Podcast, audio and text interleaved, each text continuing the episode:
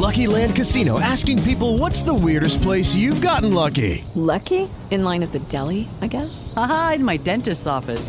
More than once, actually. Do I have to say? Yes, you do. In the car before my kids' PTA meeting. Really? Yes. Excuse me, what's the weirdest place you've gotten lucky? I never win and tell. Well, there you have it. You can get lucky anywhere playing at LuckyLandSlots.com. Play for free right now. Are you feeling lucky? No purchase necessary. Void where prohibited by law. 18 plus. Terms and conditions apply. See website for details. This is Jim, and uh, receiving this message. We are Ken Jennings and John Roderick. We speak to you from our present, which we can only assume is your distant past, the turbulent time that was the early 21st century. Fearing the great cataclysm that will surely befall our civilization, we began this monumental reference of strange and obscure human knowledge. These recordings represent our attempt to compile and preserve wonders and esoterica that would otherwise be lost. So, whether you're listening from an advanced civilization or have just reinvented the technology to decrypt our transmissions, this is our legacy to you. This is our time capsule. This is the Omnibus.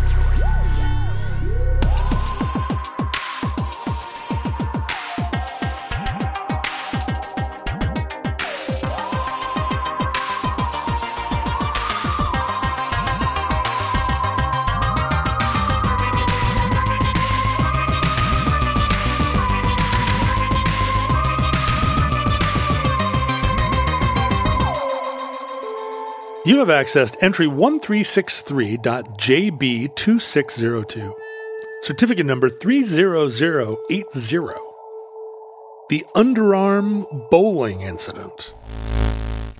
Are you really serious?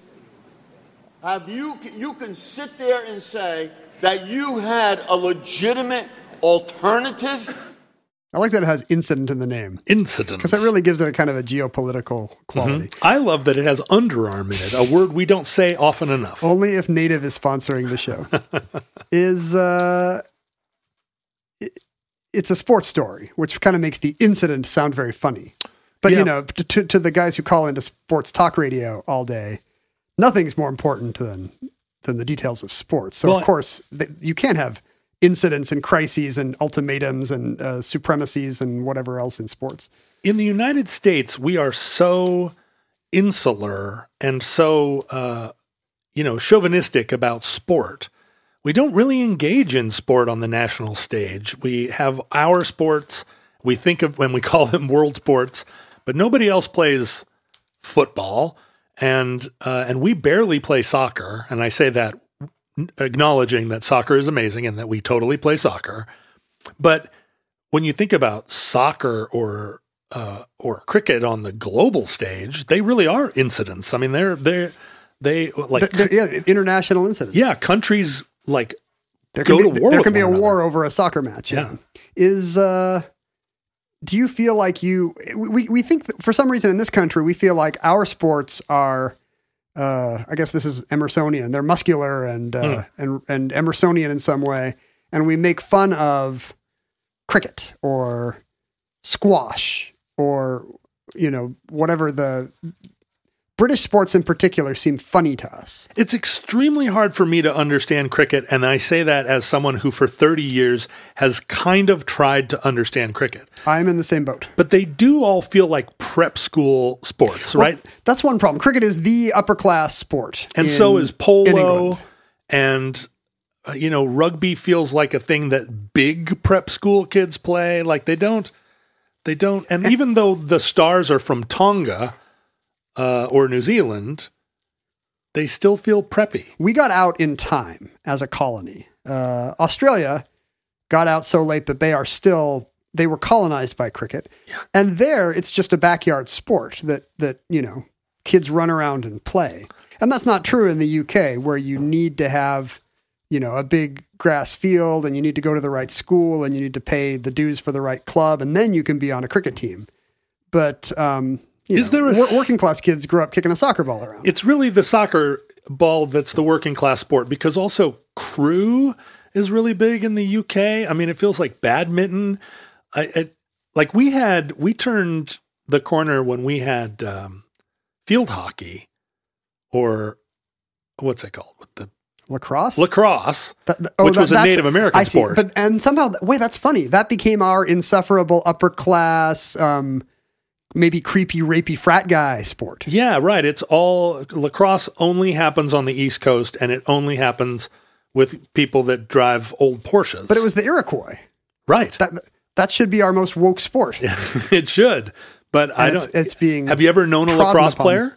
I have not. I, I, I travel in the wrong circles. Yeah, I think I met a couple at a frat one I time. I think my Ivy League friends all know lacrosse people. I'm sure some of them are lovely. I don't know if they do. I mean, my Ivy League friends all, uh, you know, had pocket protectors. I don't think any of them knew any lacrosse players.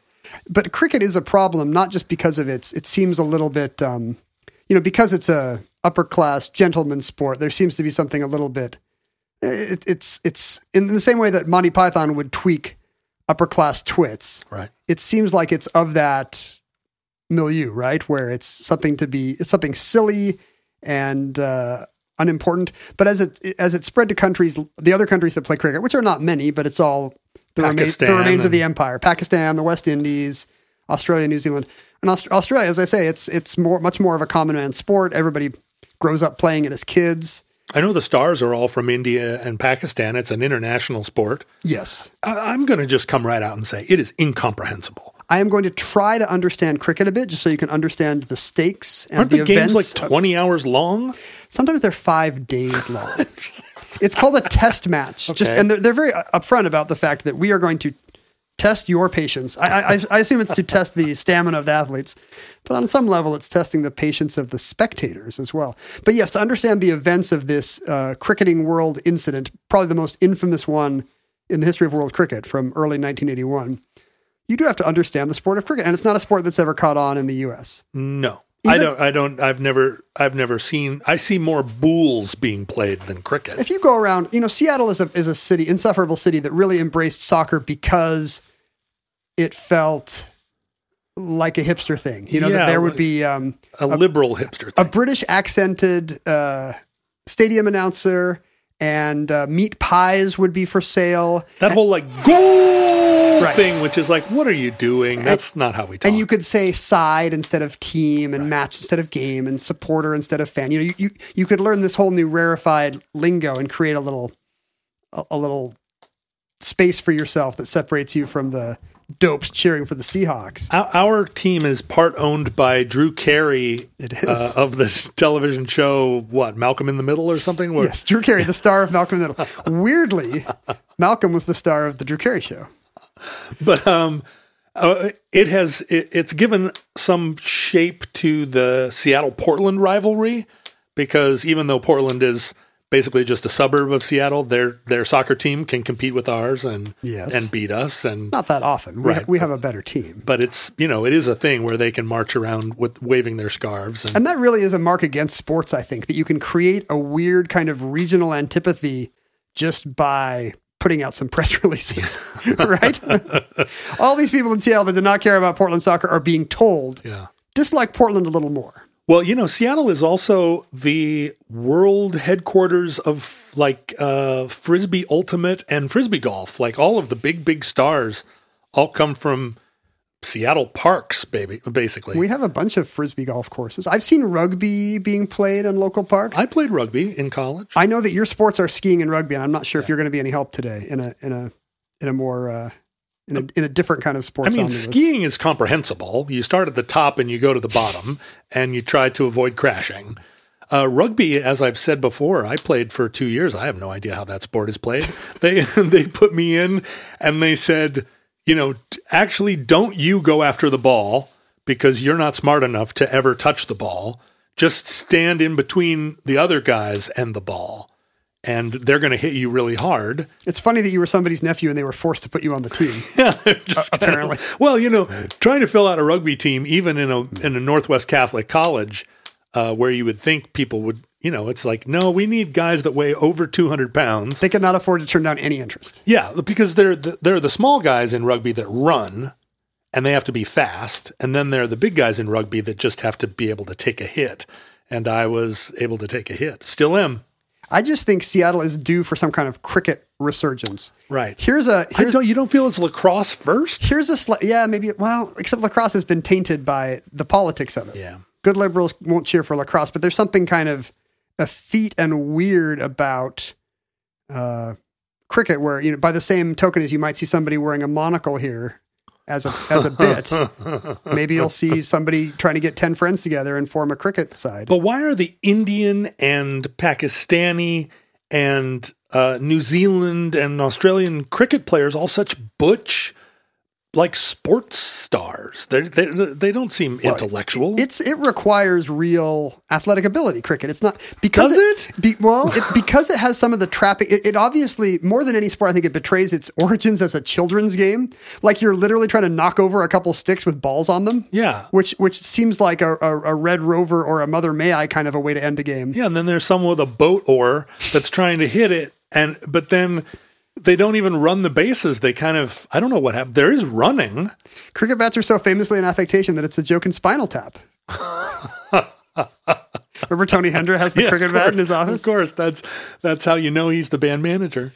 here's let me see if I can explain cricket in a in a way that is understandable. And this is going to be a little tricky because I do not, in fact, understand cricket. There are so many futurelings right now who are really mad because they're Cri- cricketers. or cricketers, and we are making light of a very serious thing.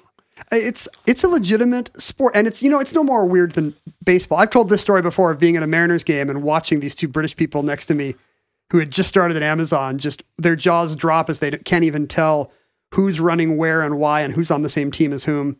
When I was a kid, I used to go to baseball games, Mariners games with my dad in the Kingdome, and I didn't know what was happening. What what what is what's the what the hell is that? I learned to score the game at at the stadium, and that really helped me understand the game better. Nerd. Yeah. Luckily, nobody who's into baseball statistics is a nerd because it's a sport. if you're into baseball statistics, you're a jock. And anyway, I, sitting by these guys, I you know I kind of apologized for baseball and tried to give them some pointers, and they were like, "Oh, that's okay. Cricket's way worse." Yeah. Uh, so you know there was kind of this even a, amongst the British middle class, there was kind of this assumption that even cricket is this weird rarefied thing. You have to with- grow with- up in it. Yes, and it has class, and there's class um, implications to that. Uh, but it's really not that weird. Okay. There's some differences from baseball that make it hard for American eyes to understand. So I'm going to assume that some of our listeners are more familiar with baseball than cricket because baseball, probably because of that George Will book, will be the sport of the distant future. Yeah, because baseball, Americans of of all the sports that we play, baseball is regarded as the intellectual haven. If you're a smarty pants, you are you are supposed to enjoy baseball because it's all about statistics and strategy that isn't apparent. Beautiful geometries. Yes. Uh, it, maybe it's just because it's less. There's less physicality. There's less bumping and bruising, and therefore, to to a delicate little flower like George Will with his bow tie, this is more of his of his level of comfort with viscerality. you know? George, George Will, a famous conservative columnist who was, in my opinion, wrong eighty nine percent of the time, but then like he, Is, is the other eleven percent takes on on uh, '80s baseball? yeah, then then he, he the other eleven percent is takes on Mike Schmidt. he got this whole thing where he was like a man of the people because he loved baseball. I mean, in every other respect, he was so not a man of the people. In insofar as there is an American class divide over over major sports, not things like lacrosse or, or even swimming and diving that require the kind of infrastructure that we no longer put at certain places in our cities. right. Uh, there is kind of this sense that baseball is the the well-to-do sport that you need to be in a grassy suburb to play. What's weird about it is that we think of baseball as like, oh, they're not, you know, they don't have to be as physical as football players. But, and even Ichiro, who looks like a small man on the baseball pitch, Has the most finely tuned body of anyone on earth. and he's super tall and big. You know, like I've seen Ichiro, and he is not a small dude. He is a big, strong man. And, you know, ev- evidenced by the fact that he can throw a baseball from Yes, and- far left field. And you look at what he can do, and you no longer think, "Oh, baseball is the sport for weenies." Um, he can throw a, ball 400 yards to, directly to a person. and yet, why were we unable? If, if baseball is so superior, why were we unable to? You know, we had to literally occupy Japan, quasi-occupy Korea, and then you know, essentially culturally occupy Cuba, Cuba and the Dominican Republic. Honduras. Yeah. Uh, And that's as far as we got with our sphere of influence. Whereas, No one plays it in Africa. yeah, Britain has, has had, even though we are the definition of cultural coolness and all our celebrities are on ads in foreign climes wearing Yankees jerseys. Yeah, take that, world. uh, nobody wants to play baseball, and yet Britain did terrible things in in Pakistan and Everywhere. Jamaica and everywhere, and those people just happily line up to play cricket. Well, I just can't. I can't. Uh, I can't account for it. Maybe it's because the uniforms look really good in a tropical climate. White white uniforms on on sun kissed skin over Bermuda grass. hmm A cricket pitch is a big oval. Okay, that was not apparent to me. It's a big oval. Uh, All right. the um, that's not true actually. The the, the Okay. All right. I'm already wrong once. The pitch is the rectangle in the middle of the oval. Right. Okay, I've seen that. It's a cricket ground, is what you call the big oval. So this is one thing that I don't understand. Even in baseball, there is one side. There's there's forwards and backwards. Right. And and in cricket, it seems like there are just people standing all around. It's radial symmetry, right? The weird thing about cricket is because the the bat or the oar, as you put it, is curved. You can, if you so choose, hit a ball behind you. Uh-huh. Uh, which is in baseball is bad news. It hits a net, and uh, you might get counted a strike. Right. Or uh, it's not a strike for many times after two of the strikes. Cricket is less directional. Exactly. See, baseball's so easy. Cricket is less directional. Cricket has a- at either end of the pitch there is a wicket and a batsman. There are always two batsmen at once. One getting bowled at left to right, the other getting bowled at right to left. What? What? There are you- two we- batsmen at once? And this will blow anybody's mind who watches baseball because you assume that one person bats at once. Where's the other batsman? He's at the other end of the pitch waiting at the other wicket for someone to bowl to him.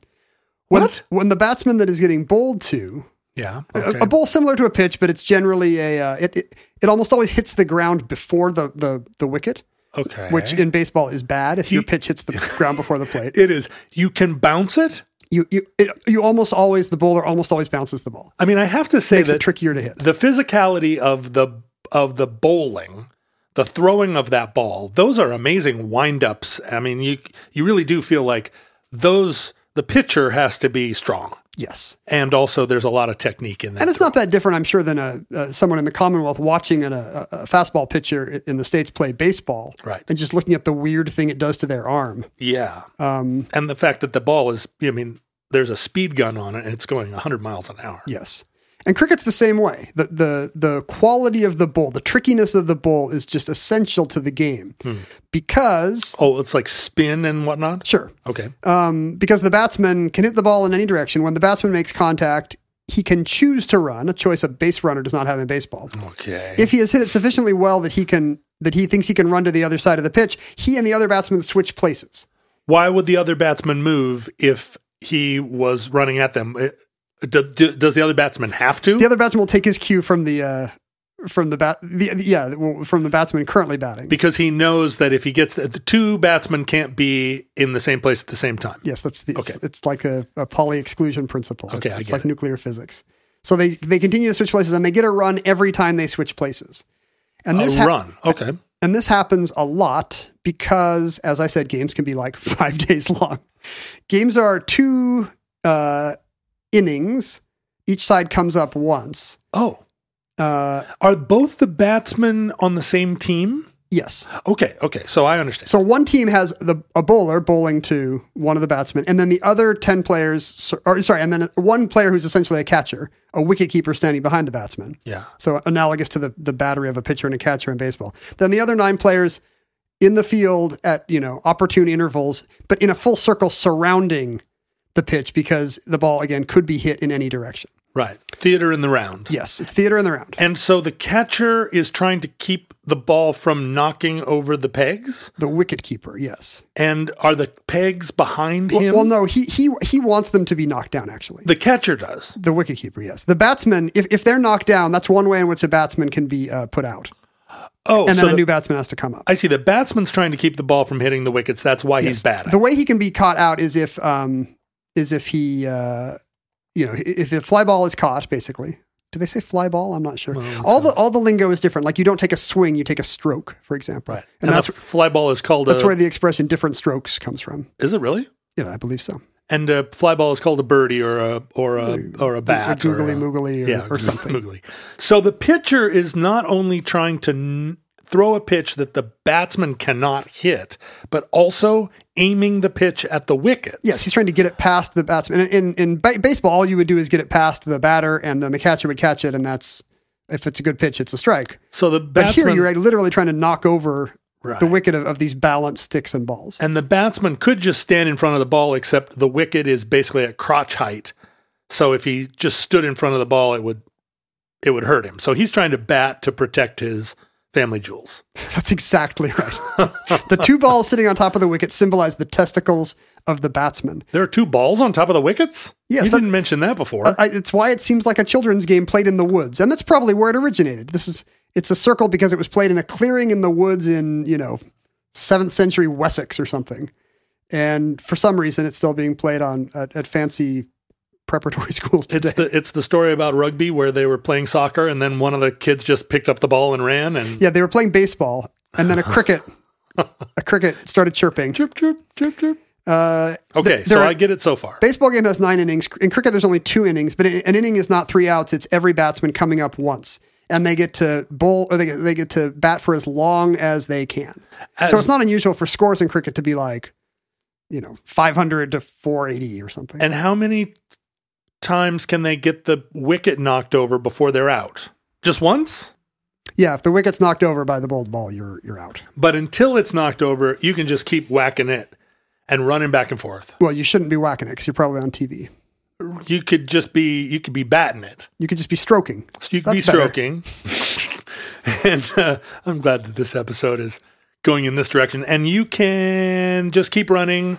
Back and forth and back and forth. If you whack the ball and it is caught, is that the same as the wicket getting hit? Yeah, if it's caught in the air, that's another way to put That's a a batsman way out. to get out. Yeah. But if you hit the ball and don't run, if you decide like mm, I can't make it, that's no strike against Yes, you. but you don't get a run because you have not changed places with the other batsman. But you could conceivably hit these grounders right to somebody and not score a run, but not get out and just sit there and do that all afternoon. That seems right to I you. see. So in, in in an innings, your whole your whole side comes up to to Did bat. you just say an innings? yes, it's not one inning; it's an innings. It's like just to be more annoying. Yeah, exactly. I'm a singular. It could have been Ken Jennings.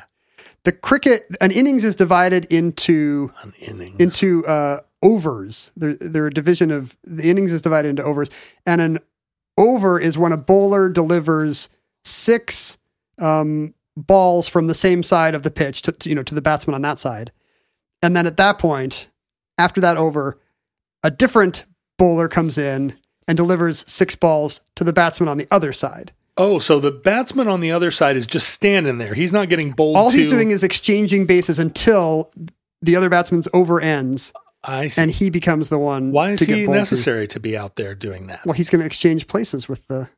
But why couldn't he just sit on the bench and do that? I mean, uh, he's exchanging places, but what does that do? It's he's not scoring two runs. He's just standing out there. He's like an understudy who's just sort of like running around, getting tired. Yeah, it's it's for decoration. I see. Okay, all right. You you want it to be like a ghost base runner, like when you're a kid and there's not enough uh, guys to play baseball. Well, at first, it at first it sounded like um, the two bowlers and or the two batters were on opposite sides of the field, but there were two bowlers, and they would Oh, no. they would pitch back and forth. They the a new bowler comes in Oh, after six balls so does that mean pitch to the other guy. does that mean every I keep player, saying pitch, but you don't say pitch. You say bowl. You say bowl. Does that mean every player on the cricket team gets a chance to be the bowler?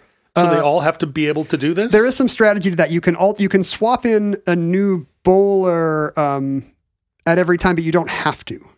Oh, it can just be the same bowler. He can turn around and No, the what the next over it can't be the previous guy, but when it comes back to the other side, you can leave in the bowler that was bowling to that batsman two overs ago, or you can decide to Oh. put in a new bowler. oh, I see. So you do have good bowlers and bad. Yes, and Does- there, and there's some strategy, and sometimes there's limits as to um, how many different batsmen a bowler can can face. But everybody has to be a batsman once.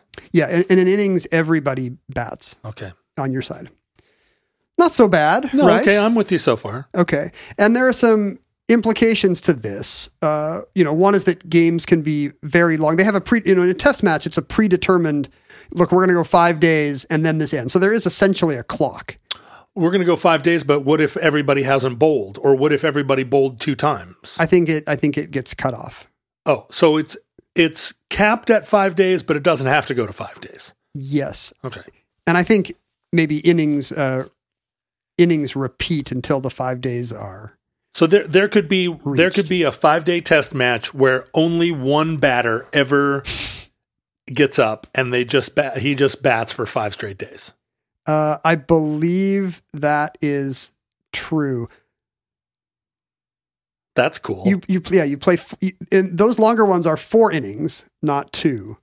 oh, okay. So everybody gets up twice. And I think once everybody gets up,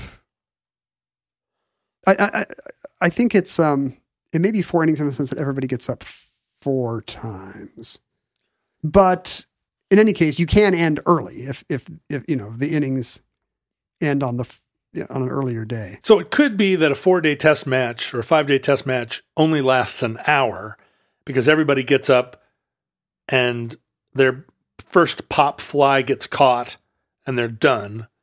And then the same thing happens on the other side and the game is over. Yeah, it's normally going to be a wicket's getting knocked over. That's A wicket. w- when you're bowled out. It's that's that's by far the most common Oh, it's, situation. it's more common that the that the wicket get knocked over than that a ball be caught. yes. Do they have gloves to catch the balls? The wicket keeper has a leather. Um, the fielders do not. I think only the wicket keeper, you know, the equivalent of our catcher. so this ball uh, is coming at you and you've got just bare hands. It's hard. Okay. Yeah. That does seem hard. He, the, wi- the wicket keeper wears one on both hands because he's essentially a goalie Right. in addition to being a, a catcher. but he wants it to knock over the wicket. Oh, that's true. The bat. You're right. I said that wrong. The batsman is both a batter and a goalie. Yeah. He's trying to defend the wicket. Right. His his um defend the wicket. his time at bat depends on that wicket staying upright. All right. So he's less interested in hitting the ball. So even though he's the offensive player making runs, in a way he's you know he's he's also like a defensive goalie trying to trying to just scatter balls so Right. that they do not bounce into the wicket. So he does want to hit it because he wants to score a run. He doesn't want to just ground it out at his feet. yeah. But at the same time, if he doesn't make a run but does protect the wicket, he still has succeeded at his job. And you know, cricket having a history that's centuries long uh, has an interesting uh, bearing on our particular program today because Thank you for listening to two sightless men describe an elephant, by the way. this we're going to get more correspondence on this episode than any other. Yeah. because I'm sure there are just 20 things I got wrong and 100 fringe cases I didn't mention. Right. And I and I sound like I'm being dismissive of cricket, which of course I am not. I thought you were going to say, which of course I am. But I said it I said I am not in a way that communicates for sure I am. Uh, as part of the, um, you know, in much the same way that football, American gridiron football changed over the years with innovations like the forward pass. And the helmet. right. uh, cricket has also changed the rules over the year over the years in, in ways in which um, kind of innovative new ideas have advanced the game. And one of those was the idea that you would pitch overhand. In, in the past, all cricket bowling was done underarm, underhanded. And by in the past you mean I mean from the seventh century to the present? I mean, centuries ago. I mean, uh, yeah, like in the in the 18th century, for example, uh, all cricket balls were bowled underarm, and the overarm era did not begin until the mid 19th century, hmm and there were still underarm bowlers, you know, for years thereafter. Even though you know it's kind of the equivalent of somebody in baseball that still throws, um, you know, knuckleball or some really weird uh, kind of underhanded delivery. But this is still before the invention of baseball. That's ex- yeah, that's that's pretty close. Um, nobody nobody actually really tried lob bowling much after the earliest decades of the 20th century. Underarm bowling had has been extinct for a century, and it's been an oddity for for almost two centuries. Um, but in February 1981, in Melbourne, Australia, the greatest controversy in world cricketing history occurred Oh, okay. when Australia was facing New Zealand in the World Cup or the World Series of cricket. And it's called the World Series Cup, but it's you know even by baseball standards, it's a pretty ludicrous World Series. It's, It's it's like the America's Cup in sailing. There actually is a international cricketing championship. This is not that. It was it's called the World Series Cup just because you know it, it was a you know as a as a way to dress up a three team tournament where Australia um, plays against India and New Zealand. I see. Um, so it's it's just three teams. Yes, and Australia and New Zealand are in the finals. Boy, what a bummer! There's only if you're India, I know. there's only three teams in this World Series, and you're Good work, you guys. you get uh, eliminated. um, it's a best of five final, which means it's not a test match. There's five one day international cricket matches. Oh, the one day international is a is a, a single day style and rule set of a cricket match. Um, and the games have been played all over Australia, which is the host country that year Perth, Brisbane, Adelaide. This particular one is on the Melbourne Cricket Ground Okay. and uh, at the at the climactic end of the game with everything on the line there's only one ball of the final over It's a tie Remaining. game. Or? it is not a tie but it's extremely close uh, New, uh, australia had a great innings in its last time at bat but uh, you know with a big lead but new zealand had successfully chased back and now we're within six runs Oh boy. of a tie game. Oh boy. And Seven runs of a New Zealand victory. yes, and the six is very, the fact that it's six runs is very important here because in cricket, you are awarded, kind of in the manner of a home run in baseball, you're awarded four runs for a ball that lands in the cricket grounds and then bounces over the rope before a fielder can get to it. Oh. So if a oh. ball exits the grounds, that's four runs. And if a ball makes it into the past the rope without bouncing, a home run in baseball, that's six, Six. runs. Oh, he's one home run away. Yes, he's it's it's the equivalent of uh Sumo. yes the the, the tying run at the plate where Right. a, a, a walk off home run. Well, not not a walk off because in this case it'll tie it up.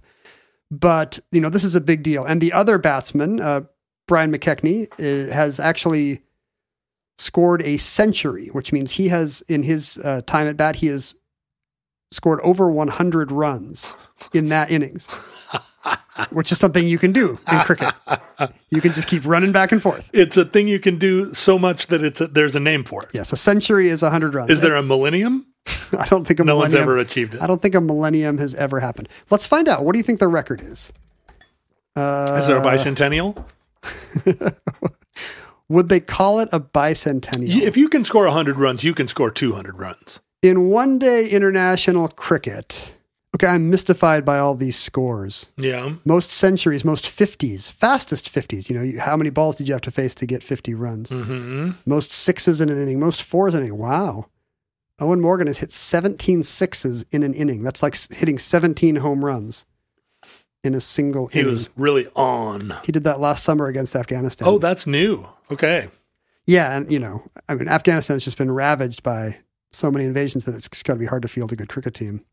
I think the record I'm looking for here is highest individual scores, and in one day international cricket, the record is 264.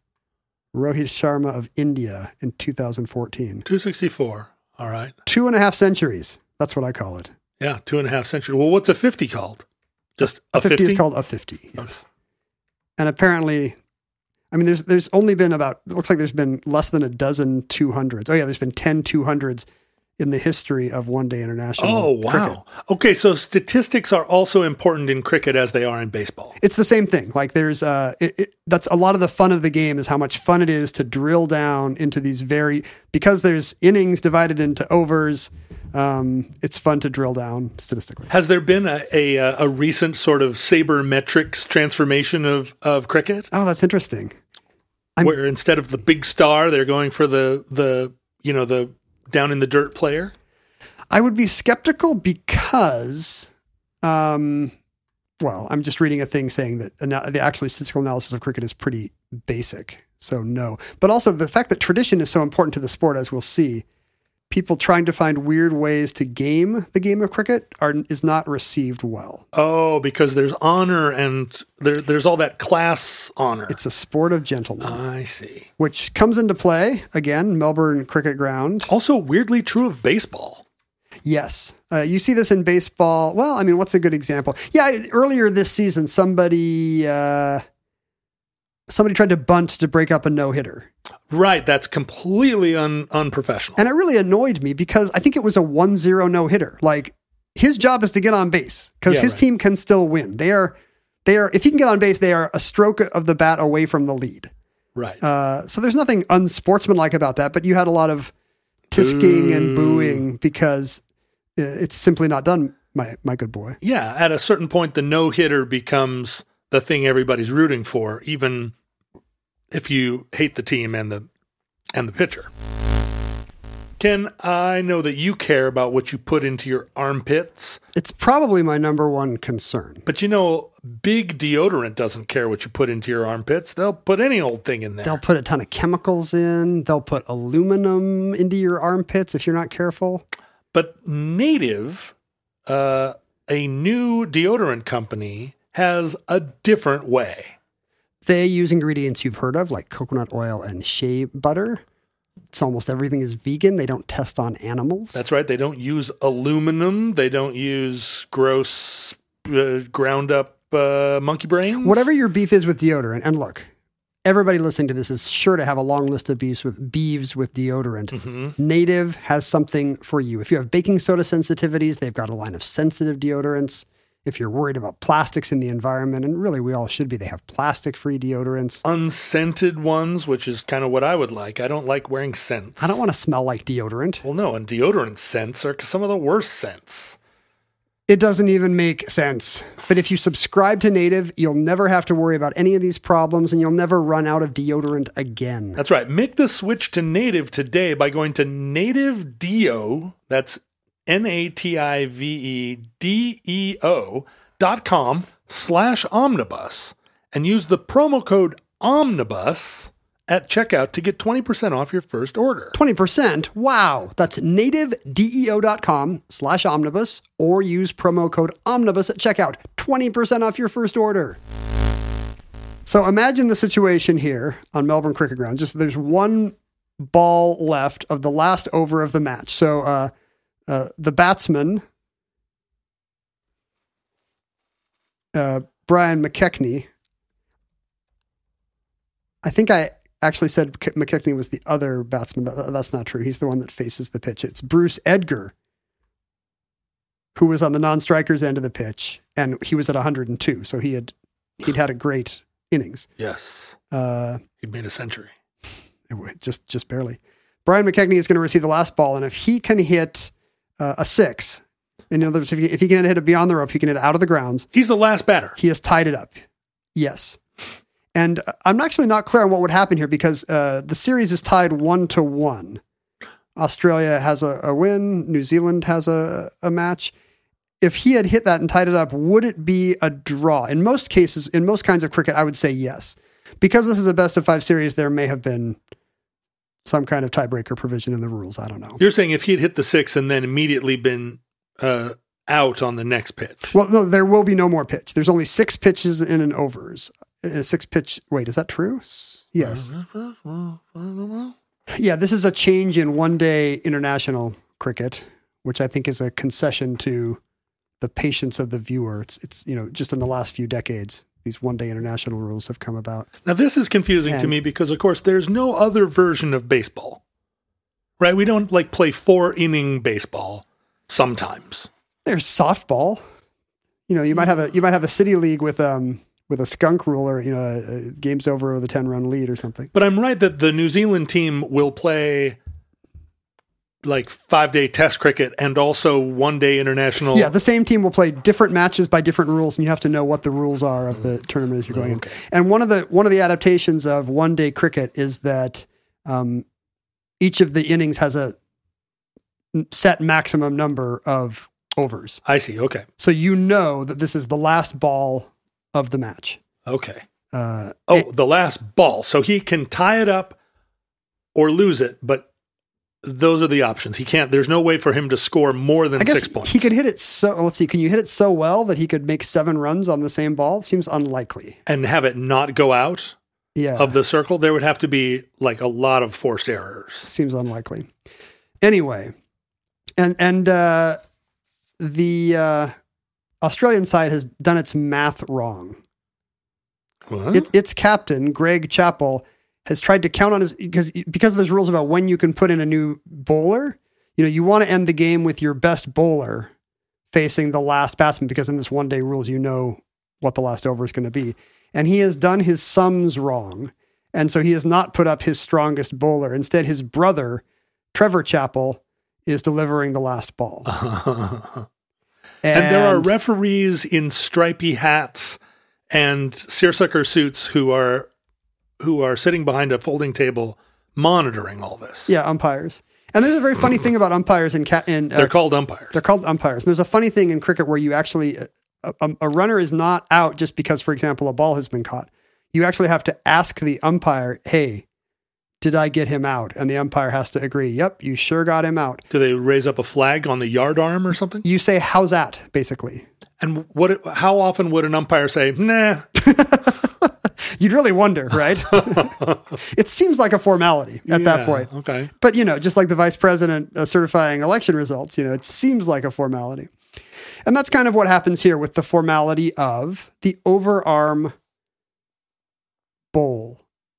Uh, We're still living in a world where all pitches have been underarm have been overarm, over since the mid 19th century. They've all been thrown Well, overhand. except for a few. There were some lob pitchers into the early 20th century. Okay. But yes, it's been 60 or 70 years since there was a, a, a great lob bowler in cricket.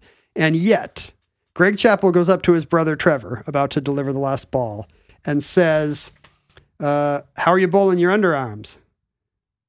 And Trevor, you know, shocked by such a personal question. Well, I mean, he he really is shocked. He he says, I I, I don't know. I, I don't know. Oh, and- Did he mean how are your underarm pitches? Yes. And he wasn't talking about his physiology. No.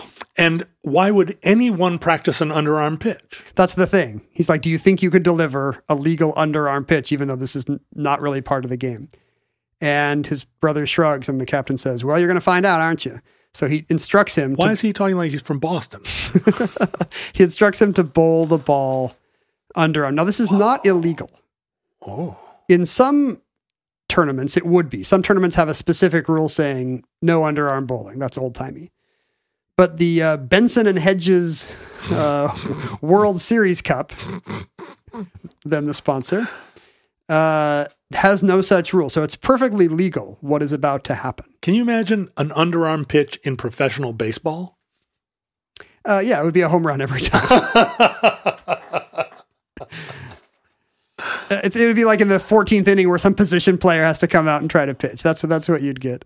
And so when the, the, the to this day, this is a, a very dark moment in the history of cricket. And to this day, when the Chappell brothers are asked about this, they they they tend to avoid the subject or avoid interviews. But often they will phrase the they will frame it as just complete contrition. Hard to explain what they were thinking, and they'll often talk about, you know, just on that fateful day, you, you don't understand how um, how just oppressive the heat was in the cauldron of the Mel- Melbourne cricket grounds. This isn't a thing they're smug about. No, they are uh, they are a national embarrassment, international embarrassment. They are exhausted. They were frustrated. Um, They protest too much. they had recently lost another World Series game on a on a late six to tie.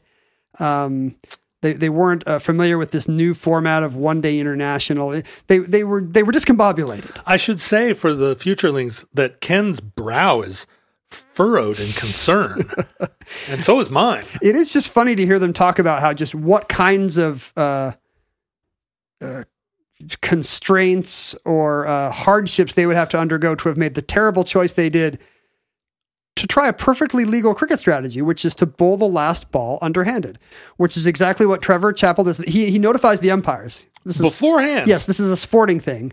Because the comment I've watched, if you watch the clip, the commentators know. Yes, yes, I see the umpires have been notified that he is going to bowl underarm. But the batter doesn't know.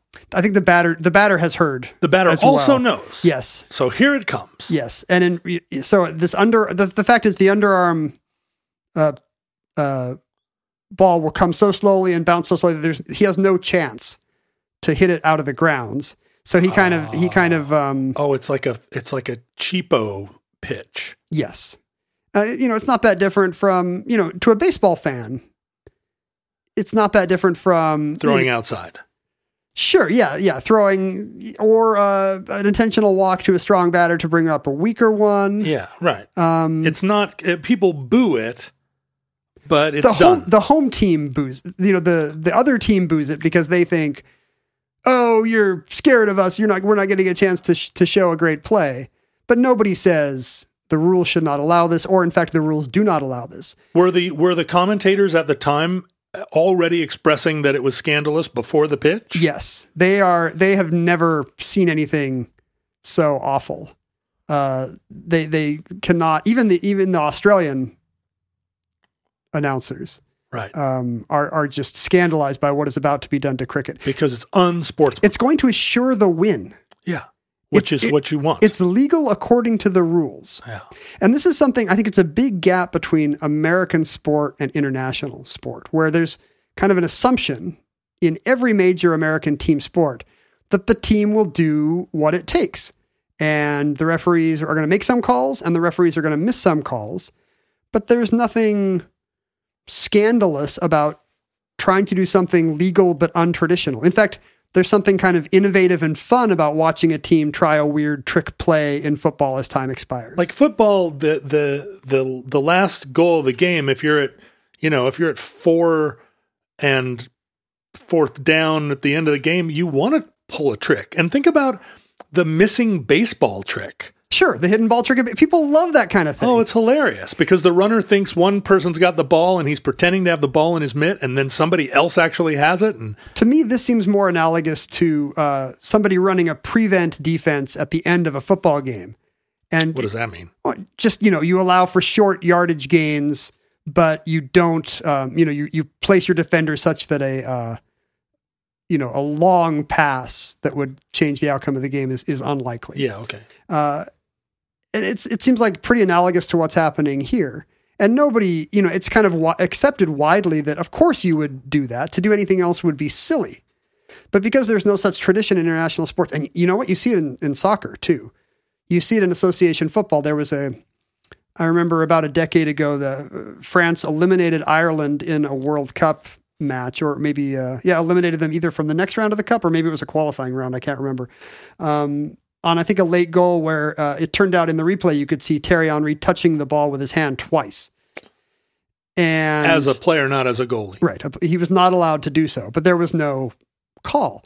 And people didn't just, you know, in the U.S., if that had happened, people would talk about the bad call or the bad no call. Yeah. Um, The referees missed the pass interference, or and, and you know there would be some decorum about, uh, you know, you wouldn't accuse the referee by name of anything. But we have instant replay now that kind of changed the game too. But the coach would have to protest. And this was the soccer had no instant replay at the time. In fact, this was the play that led to serious discussion of instant replay in soccer because from above you could clearly see, yeah, the guy touched the ball twice. But the response was not just what a terrible no call; it was what a terrible thing that Thierry Henry had done to soccer. Was it an accidental touch, or was he trying to do some kind of thing? No, I think I think it was clear that he didn't care much, and if he didn't get caught, he was going to do it. But that's kind of the unspoken agreement in American sports. I mean, there's an exception for when uh, it might harm another player. But basketball, they're they're fouling and traveling all the time. Yeah, you're traveling as much. When a basketball player takes a fourth step and thinks he can get away with it because the referee didn't see the little stutter, um, nobody says, What lack of respect for the game. Right. If anything, they say, Hey, the refs need to start calling that tighter. And that's what the league says. But in, in uh, international sport, there's this real sense that it's ungentlemanly Right. to take advantage of. Uh, of, of these subtleties of the rules. Right. Um, and because they come from a code of chivalry that never existed in the United and it's States. especially and i think that's what it is and it's especially true in cricket which did come from uh, you know an upper class game played by gentlemen and that's what happens when this becomes an international incident you know the the prime minister of new zealand says well that was an act of cowardice so he throws it underhand, and it does he hit the does the batter hit the ball? the batter kind of tosses his um uh, uh, he kind of throws the, the, the, the he, he has to block. All he can do is block it because it's kind of Yeah. um, dri- dribbling dribbling into him.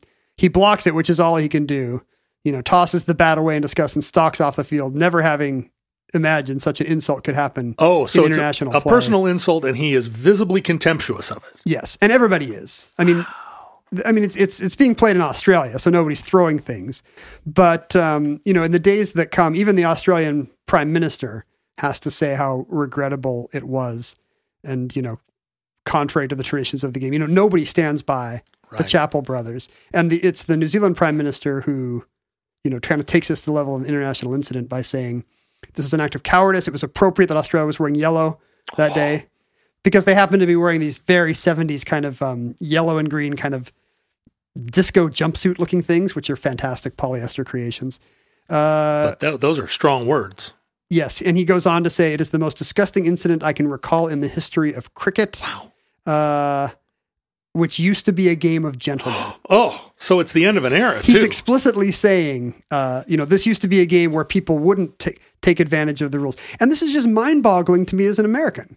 because, and it's the older brother who's responsible, the captain of the team. Yeah, he told his younger brother Right. because he had screwed up and put in a weaker bowler. Right. Uh, he didn't want to take any chances. And you know, and again, in the years to come, he has to say, "Oh boy, boy, I really was screwed really up, guys. It, it was just such a hot day and such a.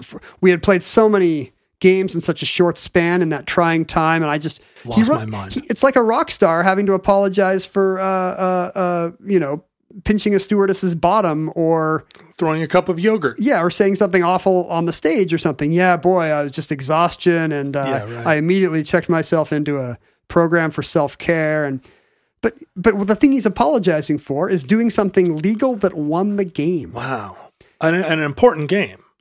Yeah, it, it, it would have put them up two to one in a in a World Series game, and no no American team would have had compunction in a similar You know, series. what's interesting is in the in the administration just prior to the one we're now living in, uh, the presidential administration here in the United States, we were first introduced to the idea of how much American politics was governed by gentlemen's agreements. This is a game of gentlemen. Yeah, as long as everyone acts well and in the traditions of their predecessors, Right. things seem to work okay. Do presidents reveal their tax returns? Of course. Do presidents not profit from the presidency? Do they not keep their hotels in Washington, D.C.?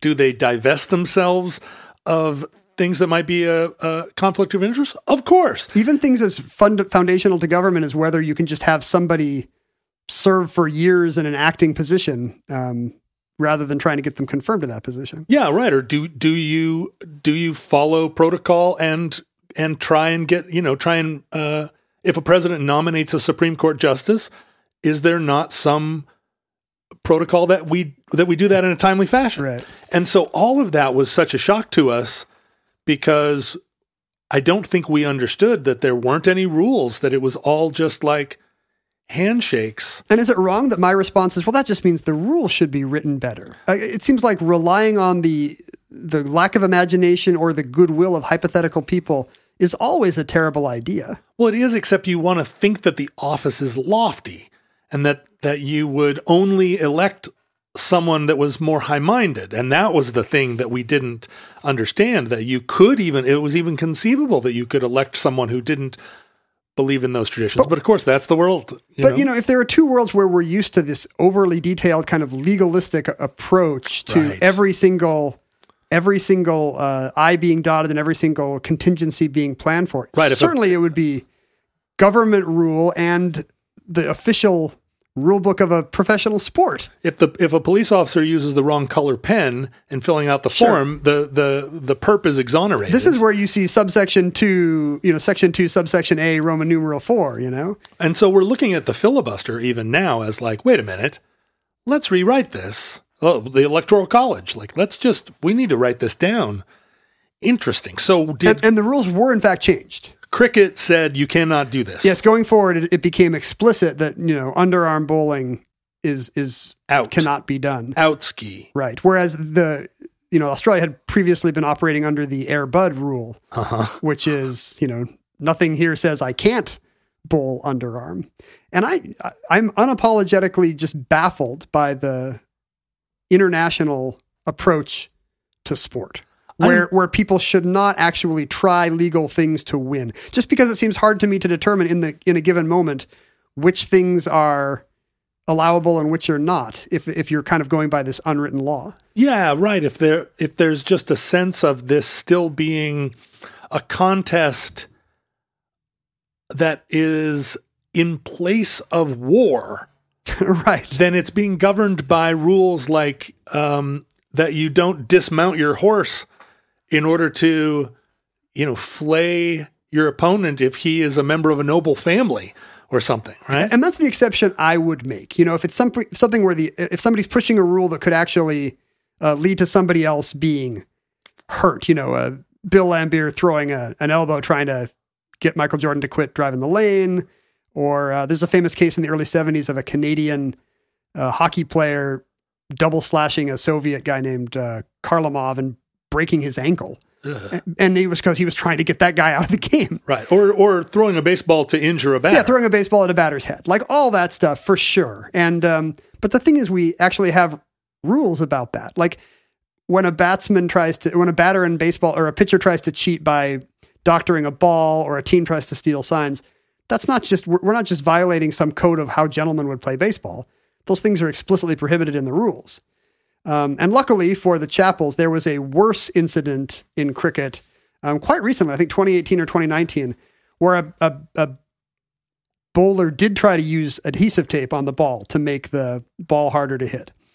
And, you know, this then became the worst incident in the history of, I think this was also Australia, but in the history of international cricket. Right. Thank goodness for the Chappells. They were Uh, sur- surpassed. And to me, they're heroes. I would put those guys on stamps. I am astonished more than anything that I learned about cricket from you, Ken Jennings. Who better?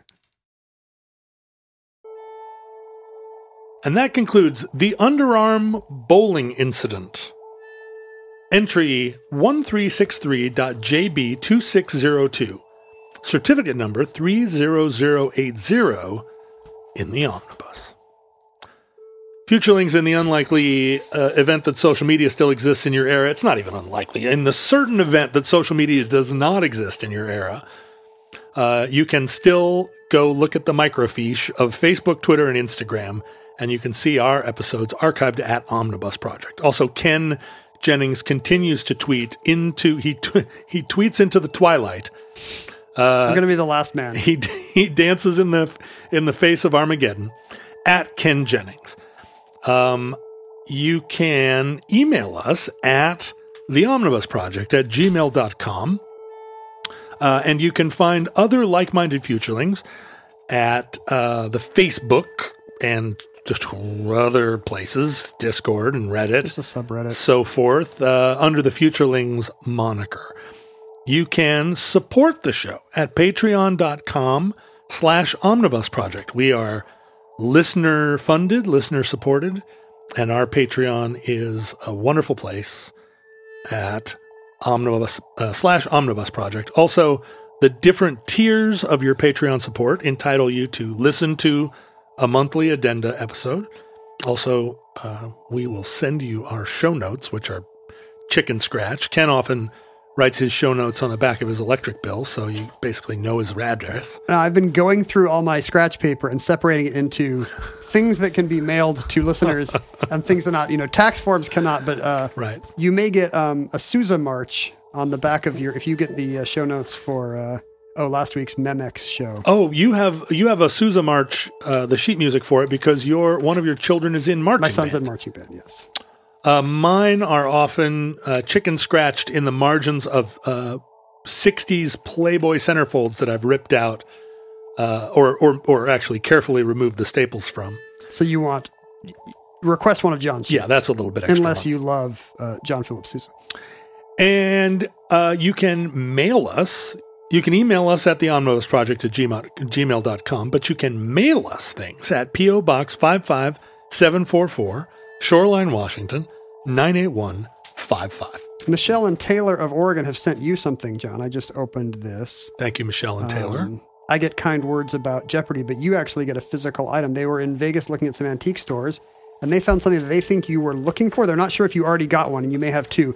Do you have a Shmi Skywalker action figure? Oh wow! Oh, that's gonna make me very popular with my child. Because there's no female characters Oh. in Star Wars. No, and she has, and for a long time we had a figure that looked like Shmi, but it was actually a version of Leia from a different uh, episode. And different then universe. my daughter discovered in one of her Star Wars reference books that that was not Shmi, and we were all horrified.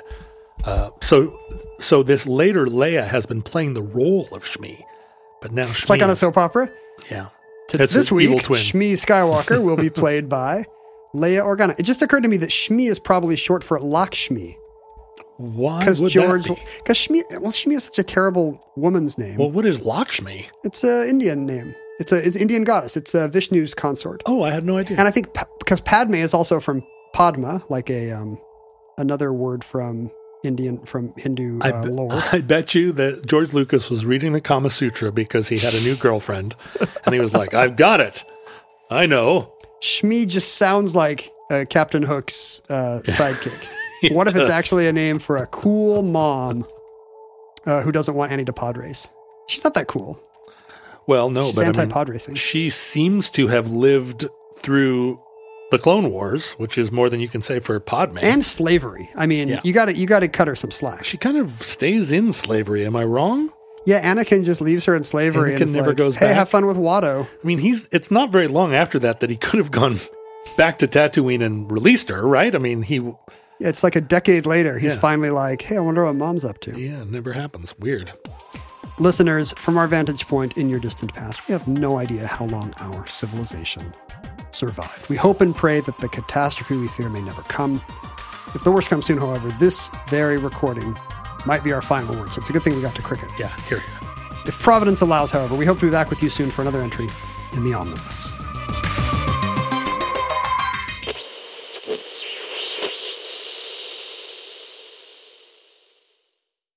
With Lucky Land slots, you can get lucky just about anywhere. Dearly beloved, we are gathered here today to. Has anyone seen the bride and groom? Sorry, sorry, we're here. We were getting lucky in the limo and we lost track of time. No, Lucky Land Casino, with cash prizes that add up quicker than a guest registry. In that case, I pronounce you lucky. Play for free at LuckyLandSlots.com. Daily bonuses are waiting. No purchase necessary. Void where prohibited by law. 18 plus. Terms and conditions apply. See website for details.